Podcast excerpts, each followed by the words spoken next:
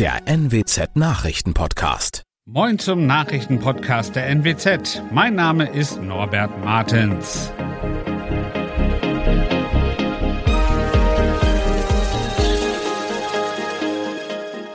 Und das sind unsere regionalen Nachrichten. Neues Trainingszentrum der Polizei in Oldenburg muss teils wieder abgerissen werden. Niedersachsens Landwirte sollen Moore klimaschonender nutzen und die Eisbärenzucht im Zoo Bremerhaven wurde wegen des Ukraine-Krieges gestoppt. Das neue Trainingszentrum der Polizei in Oldenburg muss, bevor es überhaupt eröffnet werden konnte, teils schon wieder abgerissen werden. Die ehemaligen Gebäude und Lagerhallen des Textilunternehmens Ulla Popken hätten eigentlich bis 2019 zum neuen Polizeitrainingszentrum umgebaut sein sollen. Doch sie sind zu stark beschädigt. Die Halle 1 ist wegen akuter Einsturzgefahr sogar gesperrt und muss abgerissen werden. Nun wurde eine bauliche Beratung in Auftrag gegeben, wie es mit den Gebäuden weitergehen kann. Außerdem steht noch das Ergebnis einer bauordnungsrechtlichen Prüfung aus. Das teilte das niedersächsische Finanzministerium auf Nachfrage mit. Die Erweiterung des Polizeistandortes Oldenburg sollte ursprünglich 12 Millionen Euro kosten. Das Trainingszentrum wurde im Juni 2018 als wegweisender Schritt in der landes- und bundesweiten Polizeiausbildung vorgestellt. Das Land Niedersachsen will die CO2-Emissionen aus den landwirtschaftlich genutzten Mooren senken. Die Landwirtschaftskammer soll dazu die wirtschaftlichen und sozialen Folgen einer klimaschonenden Bewirtschaftung analysieren. Die Kammer soll ebenfalls Kompensationskosten und alternative Einkommensmöglichkeiten ermitteln. Agrarministerin Barbara Otter-Kienast von der CDU übergab dazu am Montag in Oldenburg einen Förderbescheid über rund 1,4 Millionen Euro an die Kammer. Das Potenzial ist groß, denn in Niedersachsen gäbe es rund 366.000 Hektar Moor, von denen etwa 70 Prozent landwirtschaftlich genutzt werden. Was hat Putin mit den Eisbären im Bremerhavener Zoo zu tun? Eine ganze Menge, wenn es zumindest um neue Eisbärenbabys geht. Der Zoo am Meer muss jetzt seine Eisbärenzucht nach dem Willen des europäischen Erhaltungszuchtprogramms sofort einstellen. Der Grund ist, dass wegen des Krieges die Eisbärenhaltung in Russland und der Ukraine für die Jungtieraufnahme nicht mehr zur Verfügung steht. Das erklärte Zoodirektorin Dr. Heike Kück am Montag. Deshalb gibt es jetzt international zu wenig Platz in Zoos für den Eisbärennachwuchs. Außerdem, der für die Zucht eingesetzte Eisbärenmann Lloyd hat Bremerhaven nun schon in Richtung Karlsruhe verlassen. Das waren unsere Nachrichten aus der Region. Weitere aktuelle News aus dem Nordwesten finden Sie wie immer auf NWZ Online. Und Aktuelles aus Deutschland und der Welt hören Sie jetzt von unseren Kollegen aus Berlin. Vielen Dank und einen schönen guten Morgen. Ich bin Nicole Markwald. Das sind heute unsere Themen aus Deutschland und der Welt. Der Besuch des österreichischen Kanzlers in Moskau. Der Rücktritt der Bundesfamilienministerin. Und der FC Bayern bestreitet sein Viertelfinal-Rückspiel in der Champions League. Die russischen Raketenangriffe in der Ukraine gehen weiter. Auch während des Besuchs des österreichischen Kanzlers Karl Nehammer in Moskau. Er war der erste westliche Regierungschef, der persönlich mit Russlands Präsident Putin über den Krieg gesprochen hat. Heute will sich Putin den Fragen von Medienvertretern stellen. Ulf Mauder berichtet aus Moskau, was hat der Nehammer Besuch gebracht? Ist die Möglichkeit wahrscheinlicher geworden, diesen Krieg auf diplomatischem Weg zu beenden? Der österreichische Kanzler hat hier in Moskau deutlich gemacht, dass er Putin in die Augen sehen wollte, während er über die Schrecken des Krieges spricht. Nehammer hat ja selbst die Ukraine besucht. Er war auch in Butscha, wo hunderte getötete Zivilisten gefunden wurden. Der Kanzler meinte nach dem Treffen, dass Putin in einer Kriegslogik gefangen sei. Nehammer erwartet eine, wie er sagte, brutale Schlacht in der Ostukraine. Er betonte aber auch, dass die persönlichen Treffen mit Putin fortgesetzt werden müssten, um immer wieder auf die Verbrechen in diesem Krieg hinzuweisen. Putin reist heute zum Weltraumbahnhof Vostochny und wird sich erstmals seit Kriegsbeginn vor russischen Journalisten äußern. Was ist davon zu erwarten? Heute ist der Tag der Raumfahrt in Erinnerung an Juri Gagarin, der 1961 als erster Mensch ins Weltall flog. Putin wird tausende Kilometer vom Kriegsgebiet entfernt an diesen Sieg im Wettbewerb mit den USA erinnern. Vor allem aber werden die mitreisende Medienvertreter von ihm wissen wollen, welche Perspektiven die stolze Raumfahrtnation unter dem Druck der Sanktionen des Westens künftig noch hat. Die Sorge vieler Menschen hier in Russland ist groß, dass das Land durch Putins Krieg in in der Ukraine in der Entwicklung um Jahre zurückfällt. Zu erwarten ist aber, dass Putin sein Blutvergießen in der Ukraine einmal mehr rechtfertigt. Seit dem 8. Dezember 2021 ist die aktuelle Bundesregierung im Amt, also seit gut vier Monaten. Nun gibt es im Kabinett den ersten Rücktritt. Bundesfamilienministerin Anne Spiegel hat nach Kritik an ihrem Umgang mit der Flutkatastrophe in Rheinland-Pfalz im Sommer 2021 ihr Amt abgegeben. Der Grund politischer Druck, so die 41-Jährige. Bislang ist unklar, wer das Familienministerium künftig führen wird. Die Grünen, die für dieses Ressort zuständig sind, haben zeitnah eine Entscheidung angekündigt. Wir sprechen über den Spiegelrücktritt und über die jetzige Situation bei den Grünen mit dem Politikwissenschaftler Dr. Gero Neugebauer. Wie bewerten Sie den Rücktritt von Anne Spiegel? Der Rücktritt von Frau Spiegel überrascht mich. Nach meiner Meinung nach könnte das auf zu geringen Rückhalt in der Partei zurückzuführen sein wenn es Frau Spiegel aus persönlichen Gründen gemacht hat, um sich sozusagen aus der Kritik herauszunehmen, dann können dafür auch familiäre Gründe verantwortlich sein. Auf jeden Fall ist sie nun nicht mehr da und damit ist auch ein Streitpunkt zwischen Koalition und Opposition beendet. Und was bedeutet der Rücktritt für die Ampel? Der Kanzler wird die Grünen auffordern, möglichst schnell eine Nachfolgerin, einen Nachfolger zu benennen. Und dann äh, werden die Grünen darauf achten, ob sie sich wieder einem innerparteilichen Konflikt zwischen Fundis und Realos aussetzen. Und wenn das nicht der Fall sein sollte, dürfte eine Wiederbesetzung schnell geschehen. Äh, einige dürften Frau Spiegel Respekt zollen, andere nicht. Aber wie gesagt, das ist dann als Gegenstand einer politischen Auseinandersetzung allen möglichen äh, Zufällen unterworfen. Und insofern ist zu wünschen, dass die Position möglichst schnell wieder besetzt wird. Was heißt das jetzt für die Grünen? Die Folgen für die Partei sind ganz offensichtlich. Sie hat jetzt eine Schwierigkeit, nämlich eine Person zu finden, die nicht wieder einer Diskussion ausgesetzt wird, ob sie dem einen oder dem anderen Flügel äh, zugehört oder ob sie diese oder jene Linie in der Familienpolitik vertritt.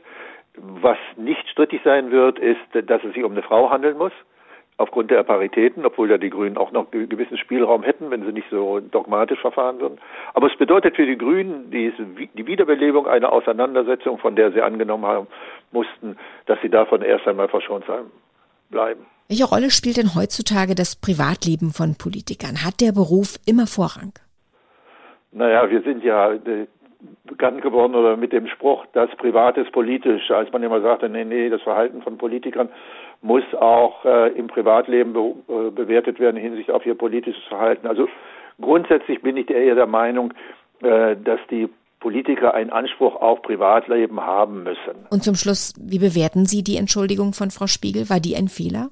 Frau Spiegel hatte sicherlich dem, sich dem Zwang ausgesetzt gesehen, erklären zu müssen, warum sie diesen langen Urlaub genommen hat. Wer aus der Erklärung nicht bereits genügend akzeptable Gründe gefunden hat, der hat dann vielleicht noch eine Entschuldigung äh, erwartet. Aber eine Entschuldigung bedeutet ein nachträgliches Eingestehen eines Fehlers. Das hatte sie ursprünglich nicht. Insofern hat sie ihre Position geschwächt.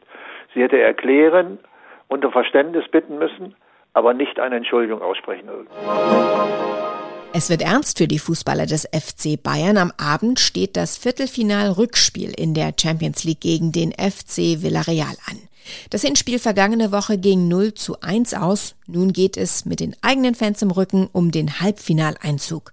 BLR-Kollege Justin Werner berichtet aus München. Justin, die Bayern stehen ja ein bisschen mit dem Rücken zur Wand. Was macht denn Mut, dass sie es heute Abend doch noch packen? Naja, Mut macht vor allem erstmal, dass die Hypothek nur ein 0 zu 1 ist. Heißt, gewinnen die Bayern geht's mindestens schon mal in die Verlängerung. Aber der wirkliche Mutmacher, das sind die Bayern-Akteure selbst.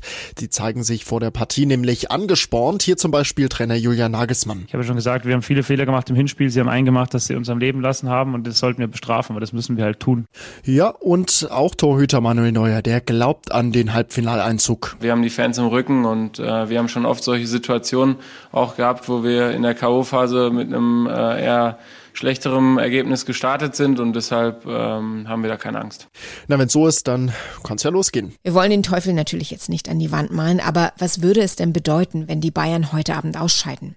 Klar, da braucht man jetzt kein Hellseher sein, da brodelt's dann natürlich gewaltig. Bei Villarreal, da haben ja viele Fans vorher von Losglück gesprochen, aber die Spanier, die haben schon gezeigt, dass sie einiges drauf haben. Trotzdem sollten die Bayern so einen Gegner natürlich bezwingen können. Ja, und wenn nicht, dann würde am Saisonende wahrscheinlich nur die deutsche Meisterschaft stehen. Und das, auch wenn's blöd klingt, macht ja die wenigsten Bayern-Fans und Spieler glücklich. Und dann gab es ja gestern auch eine weniger gute Meldung für viele Fans. Stürmerstar Robert Lewandowski könnte nach Barcelona wechseln. Was steckt denn dahinter? Ja, das ist alles noch sehr vage. Die Berichte darüber, die kamen aus Polen, also Lewandowskis Heimatland, unter anderem von einem öffentlich-rechtlichen Sender dort.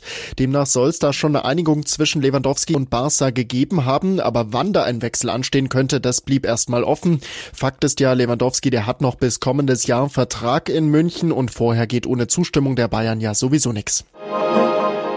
Es ist das erste Familienfest des Jahres und es läutet traditionell den Frühling ein. Aber wie genau war das nochmal mit Ostern? Bringt der Hase nun die Eier? Um diese und andere Fragen zu beliebten Osterbräuchen geht es heute in unserem Tipp des Tages mit Diana Kramer. Diana, fangen wir direkt mit den Eiern und dem Hasen an. Das sind ja die Symbole für das Osterfest. Wie geht das zusammen? Naja, irgendwie auf den ersten Blick nicht wirklich. Rein biologisch gibt's hier definitiv keinen Zusammenhang. Aber es geht hier tatsächlich um die Symbolik. Das Ei galt schon in der Antike als Symbol des Lebens. Im Christentum entwickelte es sich dann zum Zeichen der Auferstehung Jesu, die ja Christen in aller Welt an Ostern feiern. Außerdem waren Eier früher während der christlichen Fastenzeit tabu und um sie haltbar zu machen, wurden sie gekocht und dann rot gefärbt. Quasi die Geburt der inzwischen bunten Ostereier als Schmuck an Bäumen oder Sträuchern. Da fehlt noch der Hase? Ja, genau. Ähnlich wie das Ei haben schon die Römer den Hasen als Zeichen der Fruchtbarkeit angesehen. Und zwar ganz einfach deshalb, weil er sich so schnell fortpflanzt. Wir alle kennen ja die Sprichwörter dazu, also wie die Kanickel, aber lassen wir das. Im Mittelalter zahlten die Bauern üblicherweise die Abgaben für das von ihnen bestellte Land in Naturalien. Einer dieser Termine fiel regelmäßig auf den grünen Donnerstag und hier dienten dann auch Hasen als Pachtzins, ebenso wie Eier. Und hier schließt sich damit der Kreis. Diese Vergleich vergleichbare Symbolik führte dazu, dass der eierbringende Osterhase als Figur entstand. Ein weiterer Brauch sind die Osterfeuer, in den letzten beiden Jahren wegen der Pandemie fast verschwunden. Jetzt aber kehren sie vielerorts zurück. Was ist die Geschichte dahinter?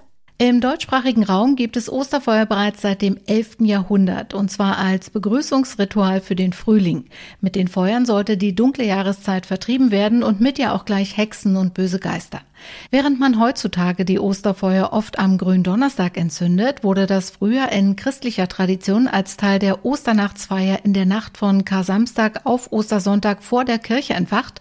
Daran wurde dann die Osterkerze entzündet und in das dunkle Gotteshaus getragen. Das klingt ja alles doch ziemlich gesittet hier bei uns. Wie sieht's denn anderswo mit Osterbräuchen aus? Ja, ziemlich verrückt teilweise. In Bulgarien zum Beispiel werden Ostereier nicht versteckt, sondern die Familienmitglieder stoßen die hartgekochten Eier gegeneinander.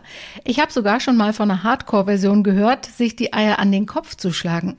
Wessen Ei am Ende unversehrt geblieben ist, der wird im kommenden Jahr besonders viel Erfolg haben, heißt es. Witziger Osterbrauch auch in Irland. Hier werden in zuvor ausgehobenen Gräbern Heringe vergraben. Das Ganze symbolisiert das Ende der Fastenzeit, in der statt Fleisch nur Fisch auf den Teller kam. Nur gut ein Jahr waren die Schauspieler Amber Heard und Johnny Depp verheiratet. Aber seit der Trennung streiten beide immer wieder vor Gericht. Jetzt geht es in Fairfax im US-Bundesstaat Virginia um den gegenseitigen Vorwurf der Verleumdung und Schmerzensgeldforderungen. Sören Gies berichtet aus den USA. Dieser Rosenkrieg beschäftigt uns ja schon etwas länger. Worum genau geht's jetzt im aktuellen Fall? Er hatte sie schon 2019 wegen eines im Vorjahr in der Washington Post veröffentlichten Gastkommentars verklagt, in dem sie übers Thema häusliche Gewalt schrieb. Er wirft ihr vor, darin Falschaussagen gemacht und damit seinen Ruf geschädigt zu haben, auch wenn sein Name in dem Artikel gar nicht auftaucht. In einer separaten Gegenklage von ihr heißt es, seine Unterstellung kriminellen Verhaltens, wie zum Beispiel Meineid, habe ihren Ruf geschädigt. Was erhoffen sich denn beide Parteien? Na, beide wollen Schadenersatz und obendrauf noch die Zahlung einer Geldbuße an die Behörden. Er will 50 Millionen Schadenersatz von ihr, sie in der Gegenklage gleich 100 Millionen von ihm. Bei der Höhe des Bußgelds herrscht Einigkeit 350.000 Dollar.